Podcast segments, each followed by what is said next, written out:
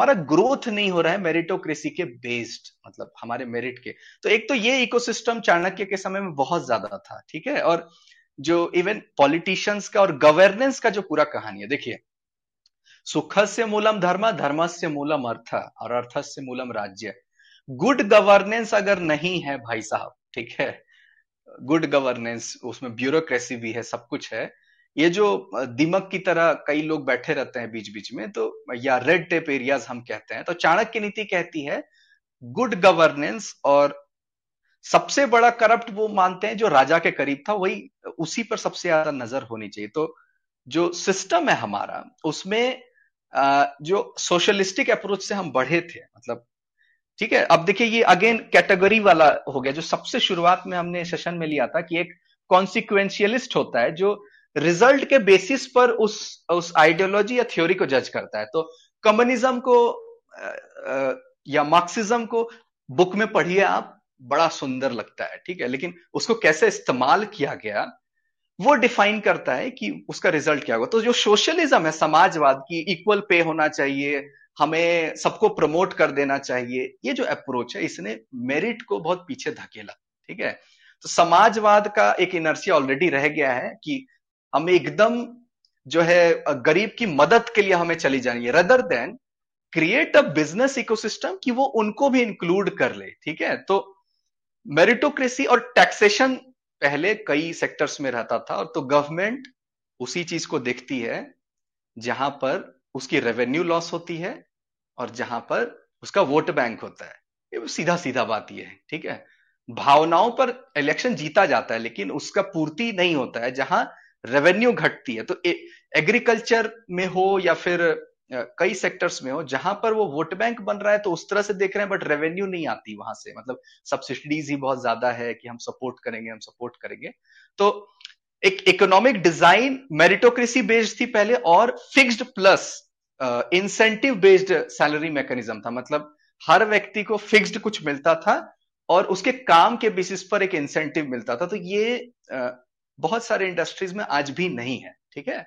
Incentive over time का पैसा मिलता है बट उस तरह का चीज़ नहीं तो ये जो इकोसिस्टम और जो आप बेरोजगारी और रोज़गार की बात कर रहे हो तो ये गुड गवर्नेंस की कमी की वजह से एक ऐसा सिस्टम जो क्वालिटी क्वालिटी इंप्लॉयबल लोगों को बाहर ना नहीं निकाल पाया है, ठीक है? ये स्किल डेवलपमेंट हो या फिर कई प्रोग्राम हो, गाँव के स्कूल हो, उन्होंने बच्चों को स्कूल तक तो खींच लिया, लेकिन ऐसे क्वालिटी लोग नहीं है कि जो एम्प्लॉयबल बन पाए। बहुत बड़ी समस्या है, ठीक है? तो आप अगर सिस्टम वाइज जाओगे तो क्वालिटी ही और मेरिट ही आपको आगे ले जाएगी, ठीक है? और यस लोगों में टैलेंट होता है बट सिस्टम अगर सपोर्ट ना करे ना तो लोग छोड़ देते हैं वो जगह को। तो हम कह देते हैं ब्रेन ड्रेन हो गया, लोग चले गए। चाइना यहाँ पर क्या करता है? कोई भी पीएचडी अगर यूएस में या कहीं करता है, उसके लिए वो तैयार रहता है कि तुमको भाई साहब अच्छे घर सब कुछ मिलेगा, तुमको वापस कंट्री में आना है।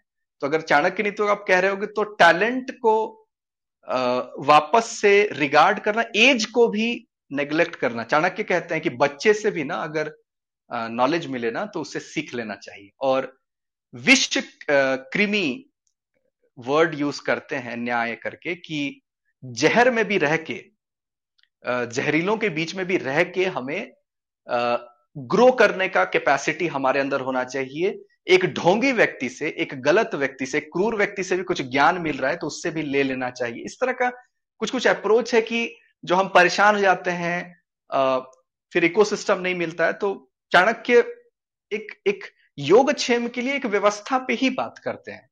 ठीक है तो आप आप समझ लो कि हमारे पॉलिटिशियंस में हम वाक पटुता देखते हैं। वो कितना अच्छा बोलता है वो कितना कर्ण प्रिय है वो कितना फ़ेमस है अपने एरिया वो देखते हैं। बट पहले उसके क्वालिटी पैरामीटर्स बहुत ज़्यादा हुआ करते थे। तो ये धीरे धीरे डेवलप करता है। अब, अब 250 इयर्स हो गया है ना 240 प्लस इयर्स यूएस का इंडिपेंडेंस का हमारा 50 60 70 जो हम कह रहे हैं। तो हमें थोड़ा लगेगा बट यही है कि चाणक्य नीति या स्टेट क्राफ्ट यही सब तो हमने सुना नहीं था कई सालों से। मतलब 1910 में तो ये किताब भी ली है हमें, ठीक है? और सुनजू की भी बुक में बोल दू, मैंडरीन में जो थी 1909 में ये ट्रांसलेट हुई है 1909 और 800 साल से ये बुक भी नहीं थी हमारे पास। तो धर्मशास्त्र मोक्ष शास्त्र ये प्रोपगेट होता गया गुरु शिष्य परंपरा से बट अर्थशास्त्र, ठीक है, ये अचानक से मतलब रहा ही नहीं। तो इसकी एंट्री वापस अगर हुई है तो इसमें कई ऐसी बातें हैं जिसको हम अगर फॉलो करते हैं तो फिर आगे बढ़ सकते हैं। एक सवाल और। अगर हम अभी चाणक्य नीति के अनुसार देश को उस तरह डेवलप करना चाहे तो क्या अभी संभव है कि जैसे आचार्य चाणक्य ने उस समय धनानंद के समय में भी भारत को फिर से खड़ा किया था और एक निष्ठ बनाया था, अखंड भारत तैयार किया था? तो क्या अभी संभव है उसी की उसी नीति के अनुसार भारत को फिर से खड़ा किया जा सके? ऐसा कुछ। ओके. देखिए, जो ड्रास्टिक चेंज है थ्रू आउट हिस्ट्री दो ही चीज़ से होता है, या तो सिविल वॉर या तो रिवोल्यूशन जो हम नहीं डिमांड करते हैं, क्योंकि उसे टेरिटरीज भी लूज होने का डर रहता है, ठीक है? जो आंदोलन है या जो क्रांति है, वो आपके डायनेमिक्स को भी चेंज कर सकती है। तो आप अगर उस तरह का बदलाव चाहते हैं कि प्योरली चाणक्य का नीति तो you are inviting these kind of things first मतलब ठीक है? तभी वो एट लेवल क्योंकि चाणक्य नीति के अकॉर्डिंग रिजर्वेशन नहीं होना चाहिए। आप समझ लो, ठीक है? ये तो सीधा सीधा है कि नहीं होना चाहिए। काबिल व्यक्ति जिस पोजीशन पे होगा, वही उस चीज़ को आगे ले जा सकता है। जैसे अगर हम झारखंड पे बात करें तो ठीक है, हमारा जो रांची है, वो रिजर्व्ड सीट है कि वहाँ से एसटी ही लड़ेगा, ठीक है? लेकिन वो अपने समाज के लिए भी वो ऐसा काम नहीं किया है। तो हम क्या कहेंगे कि ऐसा लीडर हमें क्यों चाहिए जो जातीयता करके, कास्टिज्म करके ऊपर तो आया बट वो उसने अपने लोगों के लिए भी नहीं किया। ठीक है, दूसरों के लिए तो छोड़ ही दो। तो ये जो है, हमने जो कहा कि सबको अधिकार है, नहीं। राजा वही है, क्षत्रिय धर्म वही है, जो दूसरों के प्रॉस्पेरिटी के लिए ज़्यादा सोच रहा है। इसीलिए इतना विश्व जीत यज्ञ और दान दक्षिणा का कंसेप्ट था। और ब्राह्मण को जब हम रिगार्ड कर रहे थे, इसलिए कर रहे थे क्योंकि सबसे ज़्यादा त्यागी वो है। मतलब सबसे ज़्यादा दूसरे के बारे में मतलब हंड्रेड ईयर थाउज़ेंड ईयर के बारे में सोचना और करना। जैसे चाणक्य हैं, ये तो झोपड़ी में कुटिया में रहते थे ना, कुटिया में रहते थे। और अगर तंत्र इनको आती थी तो ये तो ऑकल्ट पावर का पर्सनल यूज़ कर सकते थे, जो हम कहते हैं काला जादू। लेकिन इन्होंने कहा यूज़ किया? देश के लिए यूज़ किया। तो ये जो था ना, ये लोगों ने कहा कि अरे इसको ऊंच नीच कर दिया गया। तो ये बात याद रखनी चाहिए कि पैरामीटर क्या था कि ब्राह्मण ऊपर मान रहे हैं लोग? पैसा तो नहीं था पैरामीटर। तो इसका मतलब पैसा के लेवल पे ऊपर नहीं गया मतलब वो एक्सप्लॉइट कैसे करेंगे? वो तो पावरलेस है।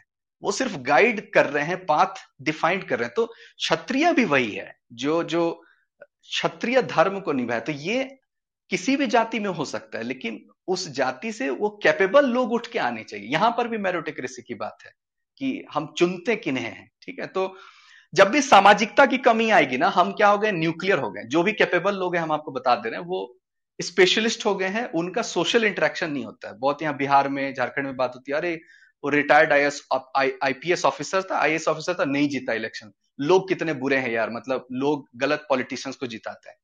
एक बात नोटिस करनी चाहिए कि जितने भी बुरे पॉलिटिशियंस हैं, वो सभी लोगों के बीच से आते हैं। वो चाहे लालू प्रसाद यादव हो, चाहे कहीं भी हो, उन्होंने लोगों के बीच में समय बिताया है। तो जितने भी शानदार लीडर बन सकते हैं या पॉलिटिशियन बन सकते हैं, उनको पहले सामाजिक नेता बनना चाहिए। सोशल लीडर ही आपको एक ग्रेट पॉलिटिकल लीडर बनाता है, जो अभी हेलीकॉप्टर लैंडिंग की कहानी हो गई कि वो उस पार्टी में चला गया और मंत्री परिषद ये अप्रोच नहीं रहा है भारत का। पहले सोशल लीडर लोगों को बनना चाहिए होता है। तो राजेंद्र प्रसाद हुए, लाल बहादुर शास्त्री हुए, ये गाँव से सोसाइटी के बीच से आते हैं। तो आप चाणक्य नीति को अगर चाह रहे हैं मेरिटोक्रेसी को चाह रहे हैं तो लोग पहले पावर को डिमांड ना करें। सामाजिक नेता को कोई रिकॉग्निशन कोई पावर कोई मंत्री परिषद नहीं मिलता है, ठीक है? But he can be a kingmaker है ना? तो ऐसे लोग हमें ज़्यादा चाहिए जो त्यागी, निस्वार्थ भावना से देश के लिए कर रहे हैं और वोट बैंक को शिफ्ट कर सकते हैं इधर का उधर। तो maybe that can bring Chanakya